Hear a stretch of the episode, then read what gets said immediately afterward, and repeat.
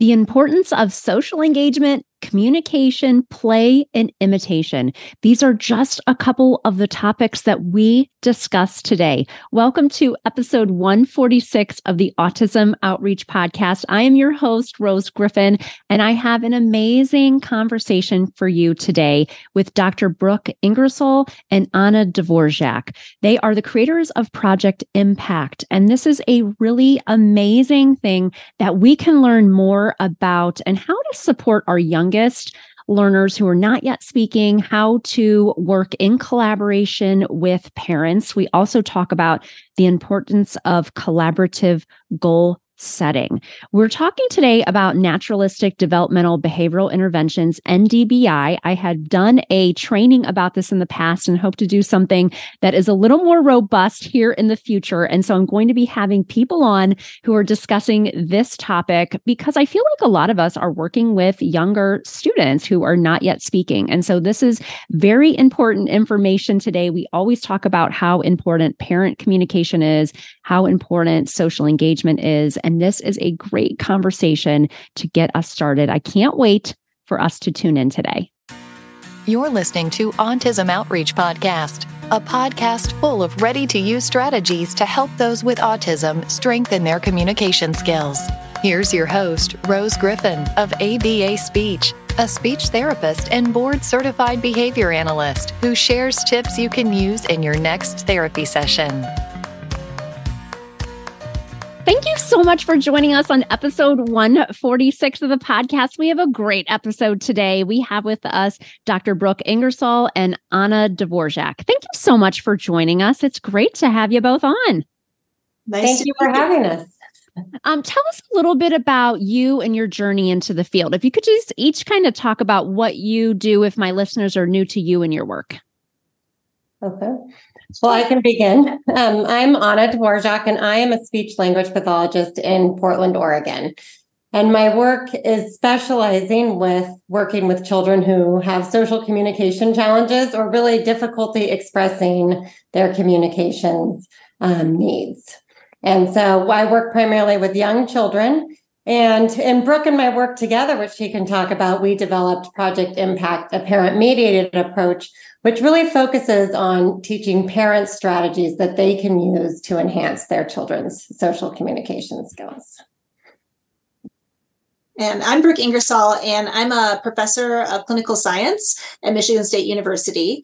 Um, and my background is in psychology. And Anna and I met probably 20 years ago now um, when we were both hired to start a program um, at a speech clinic in Portland, Oregon. And at the time, um, we both came in with different backgrounds, but we actually found a lot of what we were doing was quite similar. And one of the areas of need we really noticed at the time was um, there was really a lack of appropriate materials to help clinicians in the field do parent coaching. Hmm. So, um, you know, our goal was really actually not to reinvent the wheel, but was to kind of take what was best practice and put it into a format that would make it easy for community based providers to kind of pick up and learn. And that's sort of uh, when we, you know, so 20 years ago, we started working on this for our clinic and then saw a, a you know a, a, good need to kind of disseminate this to the community and we've continued to collaborate for the last 20 years on this project Oh, I love that. I love hearing kind of because I'm a small business owner. I like hearing how these things just start from a need. And then, you know, I had like Lori Frost on the podcast and she talked about how her Andy Bondy was her school psychologist and she was a school SLP. And now they have PECS, which is in 18 countries. I just love hearing how, you know, you just have like this need. You're like, oh, this makes sense. And then you were collaborating. So you just never know, everybody listening, when something that you're doing, because I feel like when we're kind of like in the trenches, we're like, oh, this is just helpful here. It's like, no, no, like other people need this. So I'm excited to hear about that. Um, and FYI, I am actually licensed in Oregon, random, but I've been helping doing some consulting with some ABA clinics who need like a speech therapist or um, so I'm actually licensed in Washington state and Oregon, but that's been really fun um, work for me. So I didn't know you were out that way. Um, can you tell us what Project Impact is if people are not familiar with it? Yeah. So, Project Impact is a parent mediated intervention for um, families with children who have social communication challenges. And so initially we did develop it for children who are on the autism spectrum disorder or autistic children, depending on people's preferred way to say that. Um, but now it's been more and more used for young, really young children who may not have a diagnosis but have social communication challenges. And the real aim is to teach parents the strategies that we would use. As Brooke said, we used many of similar strategies to help children improve their ability to engage and communicate within their own community. So it's a real collaboration with the parents from the beginning to identify what would be the, you know, biggest need for their child and their community so that they really can engage and communicate. And then how to, and then focusing on systematically teaching parents to use those strategies themselves so that they can use them throughout the daily routines and activities. Oh, I love that. And I feel like all good clinicians think of communication that way that it's not just about what happens in that little room or it, you know it doesn't have to be just in the room or at a table um, because everybody you know in the world of instagram and wherever you're getting your social media has uh, different ideas about things and just doing consulting i love that idea of just holistically thinking about what is really important for your individual child i think sometimes that's hard for us as clinicians because we're helping to support so many. So I love that. Um, so how you talked a little about it a little bit, uh, Brooke, but how did you develop Project Impact? Yeah, so so you know, we both came in together to uh, a clinic at the time, and we both had um, backgrounds in parent coaching um, through our graduate training um, and saw a real need for that. Um, but as I mentioned, we didn't really have good formal programs that were available that were open to people beyond SLPs. So Hanen was available at the time, but you had to be an SLP to be able to use it. And we realized that many of the providers who are working with young children um, on the spectrum uh, actually come from a variety of disciplinary backgrounds. So we really saw a need to develop something that was kind of interdisciplinary. Um, and um, I had more of a background in naturalistic behavioral interventions. So my graduate training was in PRT and I'd used incidental teaching. And then Anna had a background in those areas as well, but also had had some additional developmental training. Um, so we kind of got together and both started kind of watching each other do intervention sessions and kind of looked to see where there was overlap. And we found that I would say 80 to 90% of what we were doing was the same. And then there was a little bit that Anna was bringing to it from kind of a more developmental perspective and a little bit that I was bringing to it from a little bit more of a, I would say, naturalistic behavioral perspective. And we kind of really just worked together to kind of seek, you know, kind of decide what are those strategies that seem to be the most important and how can we sequence them in a way that we can teach them to other people in an effective process. So we then, you know, you know, I can let Anna speak a little bit more about that. We kind of went through a, a, lot of just piloting, working with clinicians and families. So do you want to talk a little bit more about how we took it from that? Yeah. Well, I was going to say, I mean, as Brooke said, we went through to identify what strategies were most effective. And in some, we watched our interaction with the child and then maybe the parent to see what were we using differently. And then I have to say, we had some wonderful families that collaborated with us. So as we were breaking down the strategies, they could tell us whether it was indeed parent from friendly or easy to mm-hmm. understand if your background isn't in child development. Mm-hmm. And so systematically breaking it down so we could teach one strategy at a time because I think, as Brooke discussed with effective po- parent coaching, you really want to be focusing on one building block at a time because it's going to increase their um, rate of learning. Yeah. Yeah, I think that's so important because I think sometimes therapists, well, I, you know, with my private practice, I've had this business six years. At one point, I was doing a lot of in home therapy and I too was breaking down, you know, skills that I deemed were important for this family. I really like that part of um, therapy, having contact with parents and being in the home. And they really like ask questions that, you know, they may not, when you're a school based therapist, it's very like, you know they can't say all the things they want to say and vice versa. So um, i like that because i think sometimes therapists especially new ones think like oh i have to do a new book every week or i have to do a new activity every week or i have to i'm like no it's not it's not how people learn. You know we got to do one thing and we talk about it. And you know i like the way that you're using the word systematic. I use that word a lot too. Um, so what are the core features of project impact and how can a focus on them help to support students and families so I would say, you know, we kind of have um, you know several core features. One is um, the skills that we target. So we target social communication development and the specific we have four sets of behaviors that are shown to be um, delayed in young children with social communication uh, concerns. So those include social engagement. So we start by targeting social engagement um, communication, both expressive and receptive language, as well as um, uh, nonverbal communication, uh, imitation skills, and then play skills. And so, the, you know, our intervention really targets those core areas. Mm-hmm. And um, it's really designed for that early um, developmental phase up to about 48 months of expressive language age. So once children have expressive language of about 48 months, um, mm-hmm. you know, they, they might benefit more from some additional types of uh, strategies. And then we um, have a core set of intervention strategies that we te- that we use, and, and these are now being called NDBIs. Um, you know, it, they're shared across a number of other interventions that kind of come from the same philosophy, which is this blending of developmental science and um, uh, applied behavior analysis and communication sciences. Mm-hmm. Um, and so we have a core set of strategies there. Um, and then we have a core set of parent engagement strategies that kind of make up our development, uh, our parent coaching model, um, so that we are using kind of best pay, best practices in adult learning to help parents uh, learn the strategies and feel um, self efficacy in their use of those uh, strategies with their child. Yeah. And another core feature, just to add, is the collaborative goal setting. So, as Brooke said, we have the intervention strategies, but really beginning with collaborative goal setting, as Brooke was discussing, to build those engagement and empowerment, and also to make sure that we have appropriate goals, right? Our goal is to help the child communicate and advocate in their community. And nobody knows better than the parent, mm-hmm. I think, you know, and the child. We try to focus on the child and their lead, what those goals might be, so that we're really targeting and building that functional communication.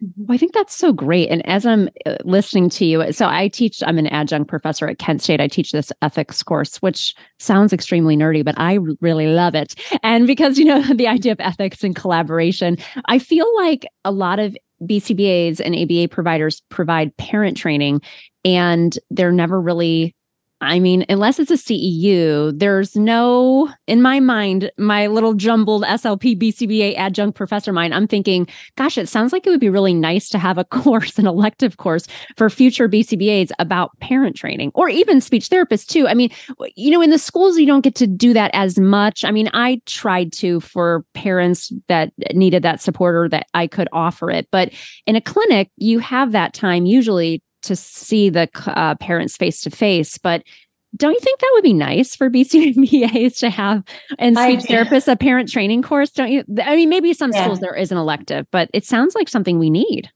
I mean, I will say, you know, a, lot of the work that I do in my research has been focused on trying to increase the use of parent coaching in the community. And that has been identified, you know, pretty strongly that a significant lack of kind of both mm-hmm. pre service and in service training um, mm-hmm. among professionals who work with young children with social communication delays in how to actually do parent coaching. And and there are some aspects that are pretty relevant for BCBA, so behavioral skills training. Yeah is based on you know learning principles mm-hmm. But there's it, there's something different about taking an intervention that clinicians are designed to use mm-hmm. you can't just stuff it in into a parent mediated model and assume it's going to work exactly the same way mm-hmm. you really need to think about um, you know the different relationships parents have with their children and the different ways in which they're expected to interact and really thinking about how do we really optimize um, you know not just the parent learning the skills but ways in which interacting with each other the parents with the children the children with the parents are going to you know enhance family relationships. And so mm-hmm. i think that that is something that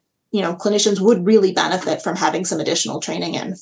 Yeah yeah, I'll have to look into your work on that. I because I do, I did just do. Um, we have a, a, CEU membership where we offer ASHA and ACE CEUs called the um, Autism Connect ABA Speech Connection. But we just did one on BST, behavioral skills training, and it was for it was ASHA and ACE approved, but it was talking about this kind of parent coaching piece because And I think the thing too, as a clinician, you really have to understand like why you're teaching this skill right. and how this skill can be taught, you know? And I think yeah. I'm just thinking back to my new self like a long time ago. And you're kind of like, I think this is why we do it this way, you know? So I think as you get older, you have all these examples of like, oh, yeah, we did it this way for this student and that worked.